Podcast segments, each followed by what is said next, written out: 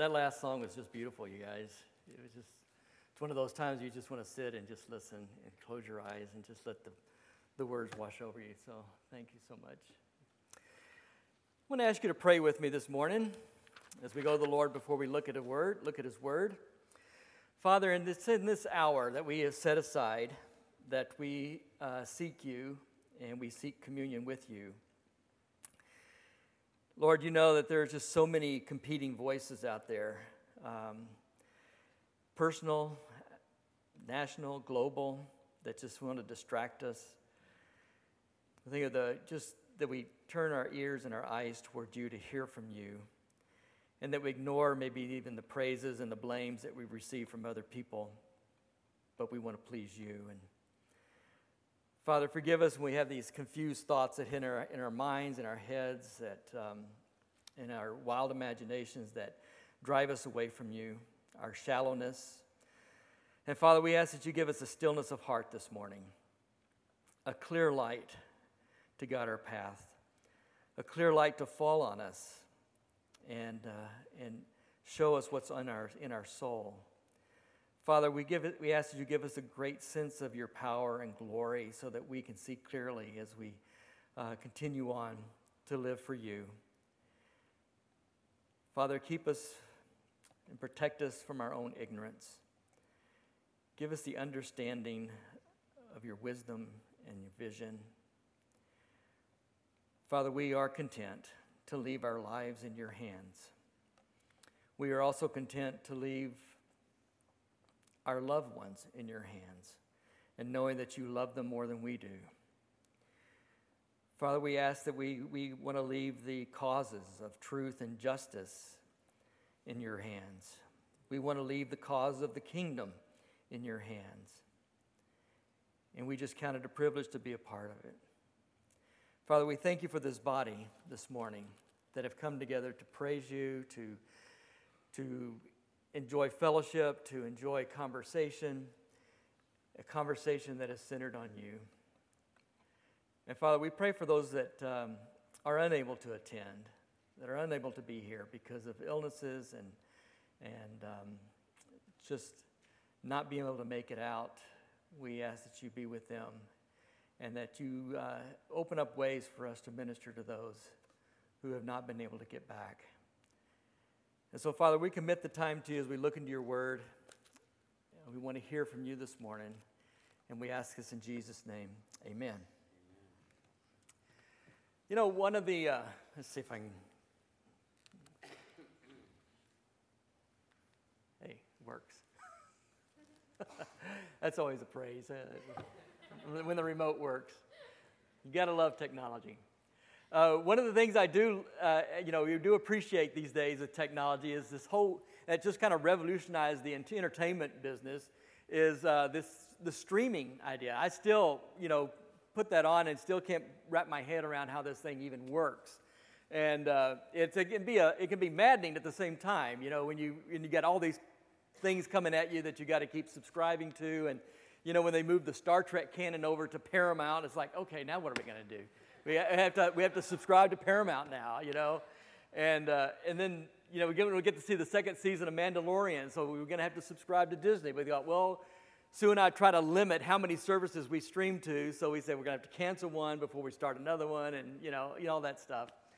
Uh, well, one of the things that we both, Sue and I, really like are British detective series and shows, British murder mysteries. And um, and I like them, uh, you know, I, I, can do the hardcore stuff a little harder, you know, the little brutal things. Uh, Sue likes what she calls the cozy murders, you know. Um, they're they're kind of just nice, you know. The, and so, but we both like them. We both like them, even the old ones and the new ones. And uh, one of the things that, are, that is just amazing to me on these British shows, I, I have a hard time understanding them. I'm always asking Sue, what, what do they say? What, you know, I, I, you got to clarify for me, especially if they're from Ireland or Scotland. I don't even know if they're speaking English, you know, from Ireland, Scotland. But the wonderful thing about it, I can push a button on the remote and say, please show subtitles, and subtitles come on. And I can read and, and follow them and actually understand what they're saying, even if they're from Scotland. I can understand what they're saying. And that is just such amazing thing. When we talk about hearing from God, and hearing, like we talked about last week, the gentle whisper, or like some translations call it, the still small voice of God. That is the heart of the problem uh, for, for millions of Christians, is that we want to hear from God, but we just, it's just not always clear. And we just say, if you just give us some subtitles, you know, maybe I'd be able to understand a little bit better. Sometimes it is clear. Sometimes uh, it's very clear what God is saying to us. It could be an emotional experience with Christ. It could be the, the time when you first knew and first, first knew forgiveness and you first got to know God through Jesus Christ that kind of overwhelms you. And those kind of things are obvious. Maybe you're reading scripture and some, and some words just leap off the page to you. Uh, maybe somebody in church speaks something to you or something that, you know, it's very, very obvious. But oftentimes you just say, I could use some subtitles here. I, I need a little bit of clarity here on what's going on. I'm not really knowing what's, what's happening here. And we want to hear God speak loud and clear.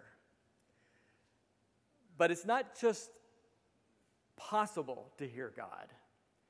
I submit to you that this that listening to God and God speaking to you is not only just possible, but I'm going to submit that it is, prob- it is probable that He is speaking to you more than you realize. And I submit to you that, that, that you can converse with God at a level of intimacy that you may not have ever imagined. And I think part of the problem that we don't hear from God is because we really don't believe that. Well, I want to say that I don't think it's not only possible, that it's more like it's probable that He is speaking to you than you think, than you realize. And this level of intimacy is possible for you.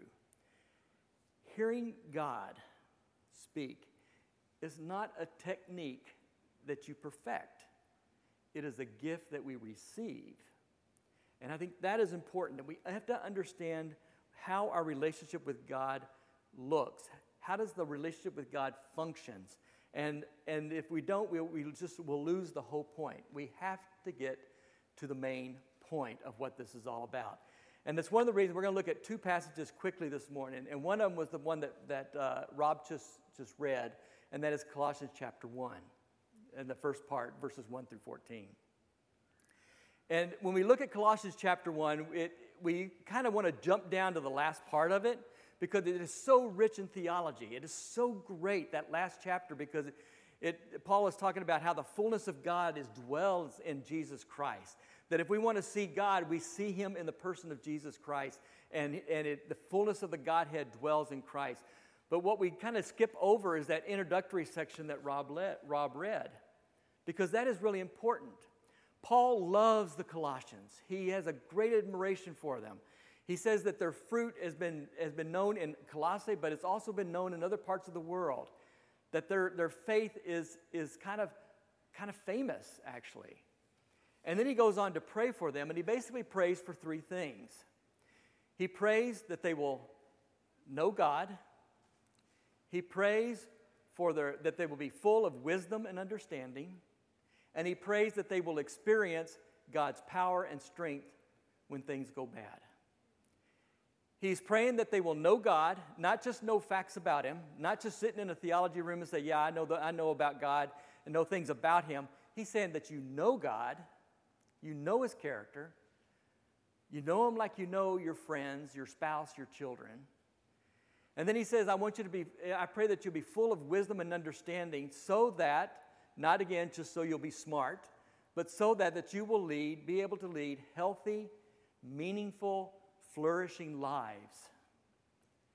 And then he says, I want you to experience his strength and power so that you will experience, when you go through hard times, you will get through them with gratitude, patience, and joy. So, those are the three things that he's praying for, for these Colossians. That this is what it's all about. That this knowing God, knowing wisdom and understanding, and knowing his strength and power. And they already have met Christ, they're already, they're already believers. So he's just praying that they have more of what they've already tasted. And you know, it's like you know, you're, you're a toddler tasting ice cream for the first time. They don't know what that is, but all they can tell you is that I want more of what I have in my mouth. You know, what I have in my mouth, give me some more of that. Well, that's kind of what he's saying about the Colossians. He's saying, You've got that in your mouth, and I'm going to I'm going to pray that you have even more of it because it is so rich. That it's all about knowing God when we want to hear from God, knowing Him, receiving wisdom, full of wisdom and understanding, and the strength and the power to get through when things go south. The other passage that I wanted to look at is John 15, 12 through 15. Because Colossians kind of tells us the what. What are we gaining when we hear God, when we listen to God, when we have this level of intimacy with God the Father? What do we, what do we gain? That's what it is. This understanding, this wisdom and strength and, and knowing of, of God personally, a character. But what's the path to get there? And I think John helps us here with just a few verses. Jesus is telling his disciples, He says, My command is this love each other as I have loved you. Greater love has no one than this, that he lay down his life for his friends. You are my friends if you do what I command. What's the command? To love one another as he's loved you, as he's loved us. That's the command. I no longer call you servants because a servant doesn't know the master's business. Instead, I have called you friends, for everything that I learned and from father from my father I have made known to you. That's the level. That's the path. Jesus is inviting us to be friends with him and friends with God. Now, I don't know if we really truly grasp that, what he's talking about. Back over in Luke 6 17, there's another little parable that I think throws some light on this. And Jesus is telling it, telling some parable. There's kind of some random statements. And the, and the disciples ask, How do I increase my faith? And he goes on to say, You have the faith of, you need the faith of a mustard seed. Great.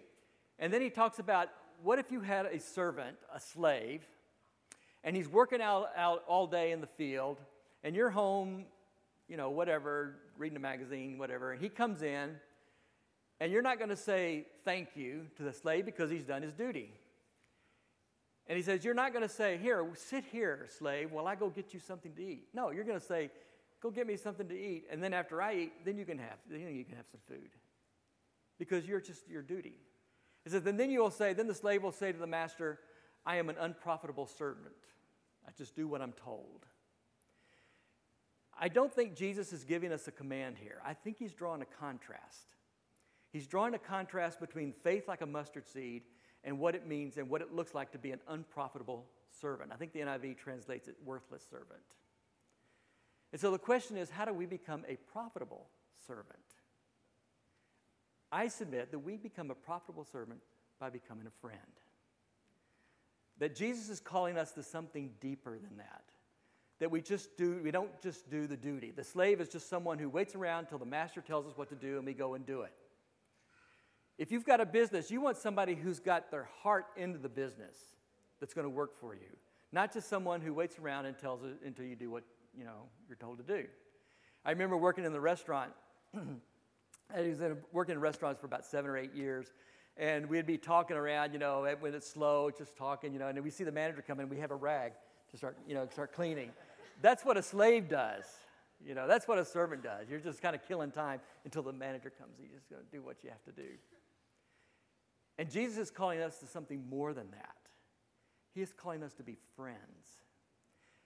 We don't want a kid, a son, who grows up and just does what he's told to do. We want somebody who's going to be with us and knows what's going on and knows what to do. And I can't think of better illustrations than children. And you know, when Katie was small growing up, I mean, she would be playing with her dog or playing with her friends or maybe getting into the peanut butter or the cheese. Katie and I have serious cheese issues. We really like cheese. Um, but that's okay. She doesn't, she's not sitting around waiting for me to tell her to go play with the dog, or, or sometimes she does have to wait, and I have to tell her to go do her homework or whatever. But as she grows, she does what she wants. And when she says, Dad, what should I do? I say, do what, you, what do you want to do? And hopefully she does the things that are in harmony with our values as our daughter, as our child. And she doesn't have to wait around. Now, she's 36 years old. How do you think I would respond if he was, she was constantly calling me and saying, Dad, what do I do? What do I do today? What do I do this afternoon? I would say, What do you want to do? do what you want to do. And hopefully, her wants are good and her desires are noble and authentic. If she would say, Dad, what do you want me to do? I'd say, What I want you to do, I want you to grow up. I want you to grow up and be an adult woman. That's what I want you to do. And God, being the perfect parent, says the same thing to us. He wants us to be her friend. What's a friend? Because a friend knows the business, knows what's going on. We don't have to be told minute by minute. And that's the level of living in the kingdom. As a slave, as an unprofitable servant, we're just waiting around being told what to do. And we can make sure I don't steal or lie, but I will never know what it's like to live as a friend in the kingdom. I just know I'm not supposed to steal and lie. This is different.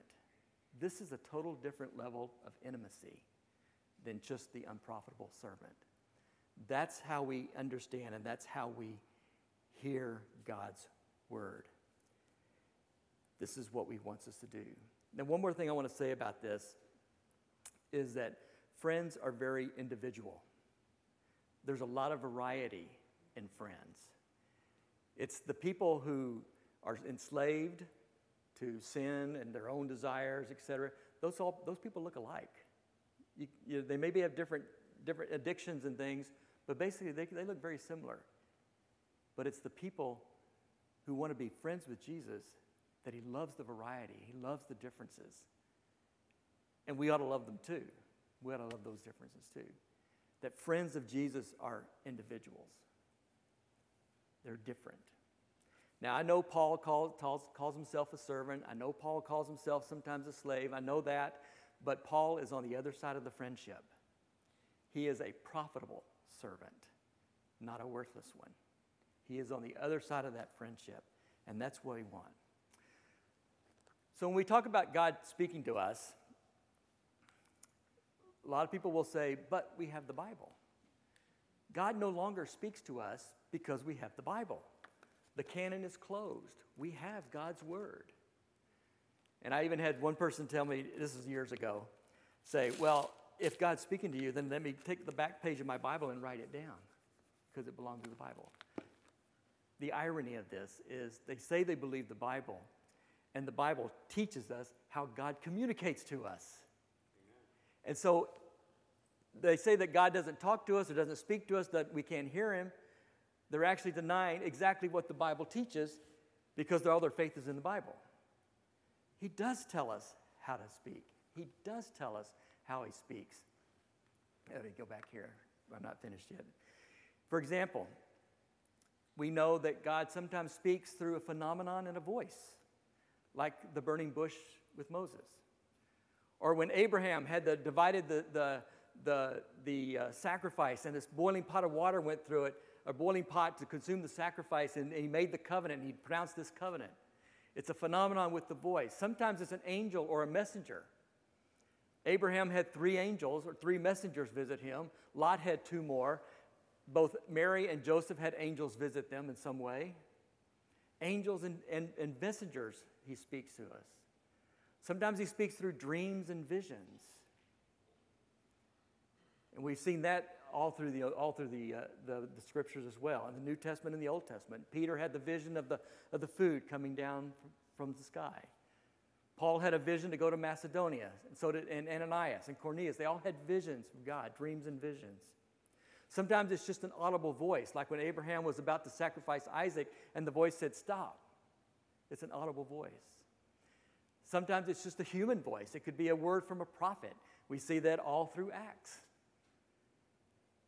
And sometimes, and most common, and most general, and by far most often, is the human spirit.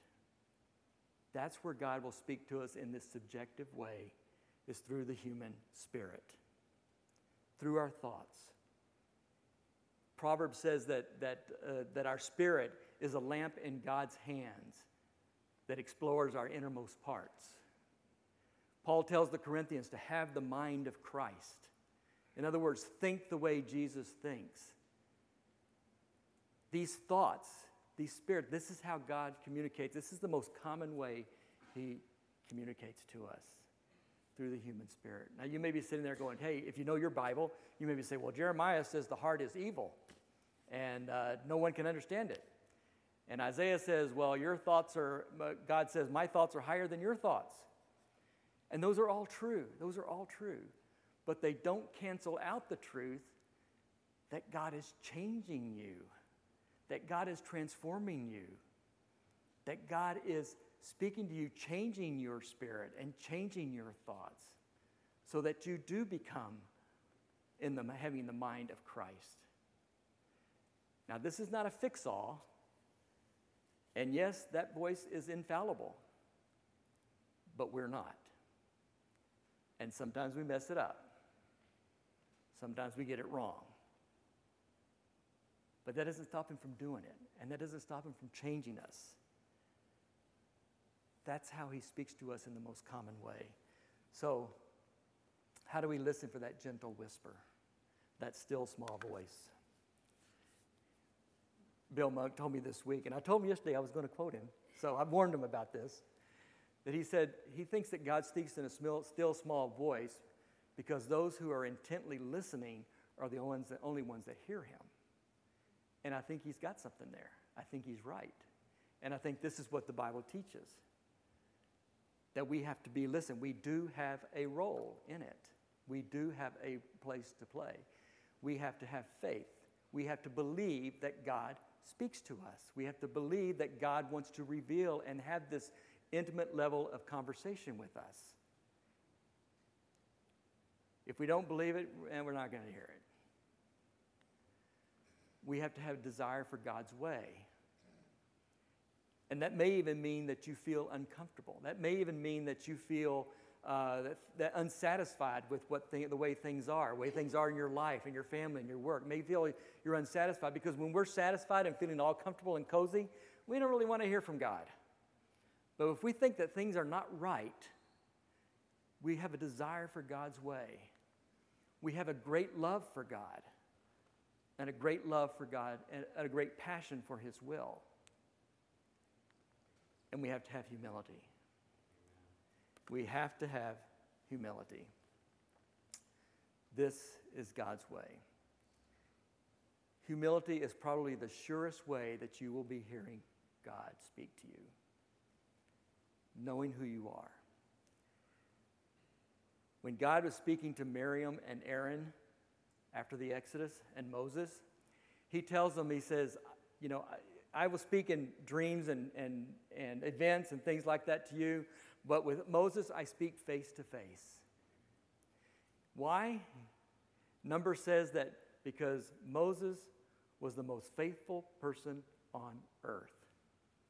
It says, No one is more faithful, no, more, no one is more humble than Moses on the face of the earth. That's why he speaks to you. Miriam and Aaron, they were jealous of Moses. And God's saying, I can't trust you with this kind of knowledge because of who you are and where you are. You were jealous. Moses, I can trust. Why? Because he is the most humble person on the face of the earth. Now, I know as human beings, we like the spectacular. We, we're like Miriam and Aaron. We want to see something great. And God, God does do something the spectacular, sometimes like the shock and awe that we talked about last week. God does do that. But it's when that's when we all depend on it and when we want it and when we seek it and we use it to prove that I'm right or to prove that what we're doing is great. When it does happen, we speak about it in a very reverent voice when things like that happen with humility. And God does it out of His own will, not because we manipulated Him, not because we convinced Him to do it. That is childish. To want a miracle, to prove that you're right, that's, what it, that's the way a child thinks. We speak to it with humble, with humility and, and reverence. Now, God does supply us with some subtitles to help us get there, to help us understand some of these things. One of them is the Christian community. We need each other to help us focus in on that. Maybe sharpen the, sharpen the picture a little bit, sharpen the message a little bit. We need each other. I need you when, uh, when I get too big for my britches, as we say in Texas. You know, I need you to tell me that. Tell me the truth. I also need you to tell me the truth when I feel worthless and useless and unforgiven. You need to tell me that. We need to tell each other that. We need to, to tell people when they need a correction and tell people when they need encouragement and when they need love. We need the Christian community. That is one of God's subtitles. The world and events around us, what is happening around us, sometimes God will use to clarify what He is wanting us to see and wanting us to hear. The natural world, and those of us who live here in the Northwest, we're very familiar with that. I hear, that, hear about that all the time. And God does use the natural world. And every time we go to the coast, Sue always comes back saying, realizing how small her problems are.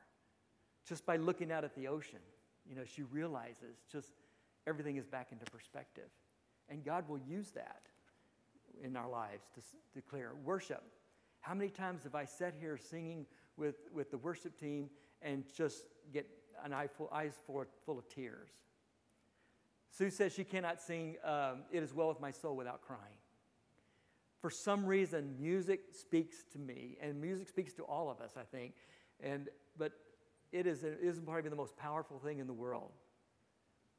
I usually am touched by God more by music than I am the sermon. Sorry about that. Prayer in silence. Sometimes it's just sitting in silence. The scriptures, of course.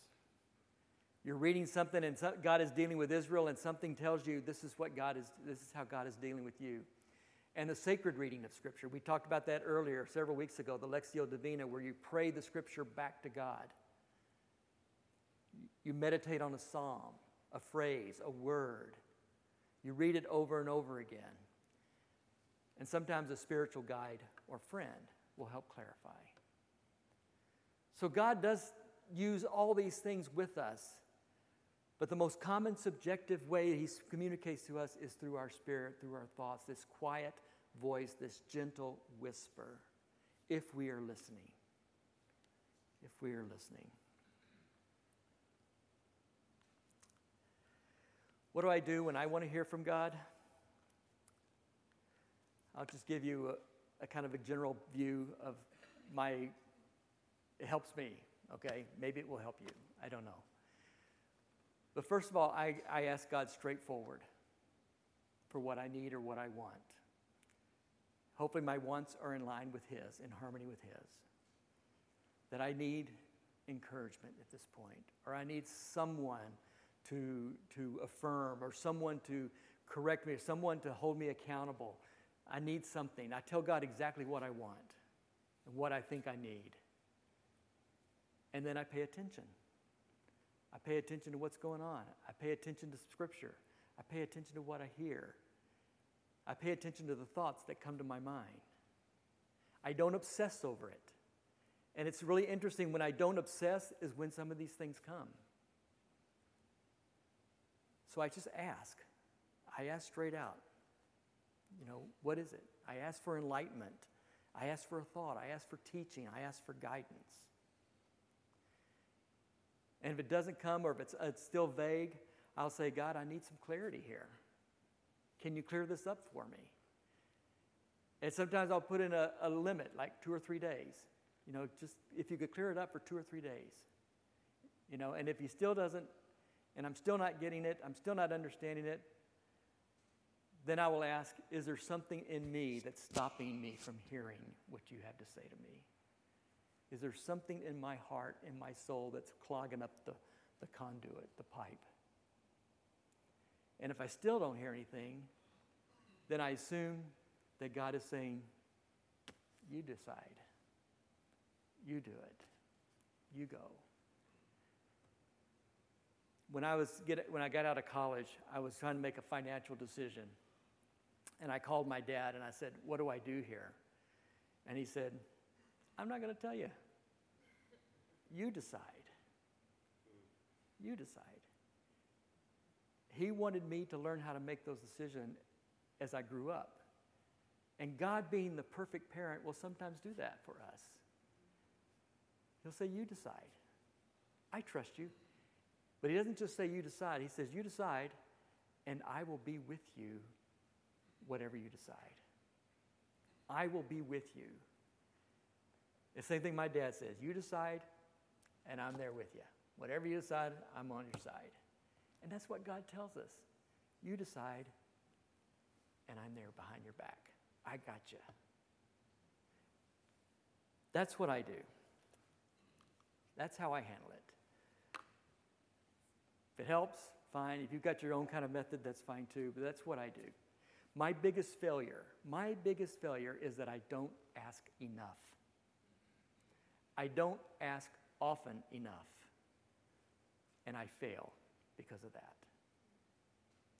I need to ask more often. I have mentioned uh, Stephen Freeman before. Uh, many of you read his essays that he puts out every week. And um, uh, thanks to Gigi, I, she turned me on to this guy. He is, uh, he is amazing. He's wrote, found a few weeks ago, uh, he wrote an essay on the problem of the particular. And uh, it, I don't, didn't really buy everything, all of his implications at the end, but he diagnosed the problem perfectly. He says the problem is the particular. He says it's, it's easy to love almost anything in the general. It's the particular that's hard. And he quotes Linus from an old Peanuts cartoon where Linus, said, Linus says, Oh, I love humanity. It's people I can't stand. And that's true. We love the general. We, that's easy. And that's more true than God, with God than anything else. We talk about God in the general. The, he's omnipresent. He's omni, omniscient. He's omnipotent. He's all. He's in all. He's with all. And we, and we can love that God and everything. But, but when it gets down to a particular God, that's different. He says, he goes on to say that a particular God won't offend you. I mean, a general, I'm sorry, a general God won't offend you, but a particular God might.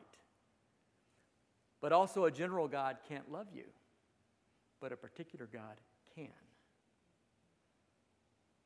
A general God won't speak to you, but a particular God can. He says, This is the problem. We have to take God in this whole general, but we have to realize we are dealing with a particular God, that He is not in the abstract, that He's not theoretical, that this is true with God. That a general God cannot lead, but a particular God can. I are, are big supporters and, and uh, involved in Renovaré, which is it's a group, it's a ministry that their purpose is to help people develop this with God life, this Emmanuel principle of with God life. And about 15 years ago, we went to one of their conferences in Houston, and uh, uh, Dallas Willard was speaking, and he told us to do this. He told us to recite this every single day. I am an unceasing spiritual being with an eternal destiny in God's great universe. I am an, I am an unceasing spiritual being with an eternal destiny in God's great universe. And he says, repeat that to yourself every single day. He says, especially if you get older, when you get lumpy and uh, ragged, and you know, it's just not the same as it used to be. You're not as pretty as you used to be. You're not as handsome as you used to be. Uh, I'm not near as uh, muscular as I used to be. just kidding. But repeat that I am an unceasing spiritual being with an eternal destiny. We are a created, particular people with a particular God who wants a particular friendship with us. And he wants us to move into that level of intimacy, of conversation. We must understand that relationship or we won't be hearing from God. We have to understand that God wants to speak to us. And He is inviting us into a friendship with Him, not a master slave relationship, but a friendship who knows what's going on. And we act without being told every minute, without fulfilling a duty. We act because we are friends and we are co laborers with Him. We are going to celebrate communion this morning. Uh, the family table, the communion table, is the one thing that has transcends all those years, all history of the church, transcends every culture. Every every church celebrates the family table, celebrates communion. Every church does. It is the conduit, I believe, the primary conduit of God's presence and God's grace. This is the thing that we cannot ignore. Unfortunately, we have a lot of Protestant churches have de-emphasized the, ta- the table, the Lord's Supper, uh, because they were, they were, they were protesting uh, Catholicism. And yes, maybe they had gone a little bit too far as far as idolatry, maybe in, in the Mass, and made it central. But the pendulum swung too far. And I think the, the Lord's table is the primary conduit for God's presence and God's grace. And we say, in contrary to any kind of changing of the elements, uh, we say it's a symbol, but somehow or another, saying that it's a symbol has kind of de emphasized it. But when you say something is a symbol, it actually elevates it. I mean, how many of you would just say, if I were to say, oh, the American flag is just a symbol? No. For us, it's something very, very important. The American flag is, is in our gut, it means something to us. But when we say these are symbols, it means something. Jesus said, Do it in remembrance of me. Not just to think about, oh, yeah, he died on the cross and rose from the dead. He's talking about, he's talking about copying and, mod- and, and following his model in the body. And this is what we do it together. I remember when I was in junior high and high school, kind of growing up in a little bit of fear and dread of the communion because it was beaten into us that you cannot take it in an unworthy manner. And, um, and you will you'll hear, in fact, this is one of my regrets in, in Mexico was our church would discipline people by withholding communion. You know, that's just the opposite of what we need. But when, Pete, when Paul was talking about, about not taking communion in an unworthy manner, he's talking about the body. And what is he talking about in the body in 1 Corinthians? The body of Christ. And I think he's saying that if we, uh, as a body, are mirroring all the polarization and the division that we see in the world, then we are taking communion in an unworthy manner.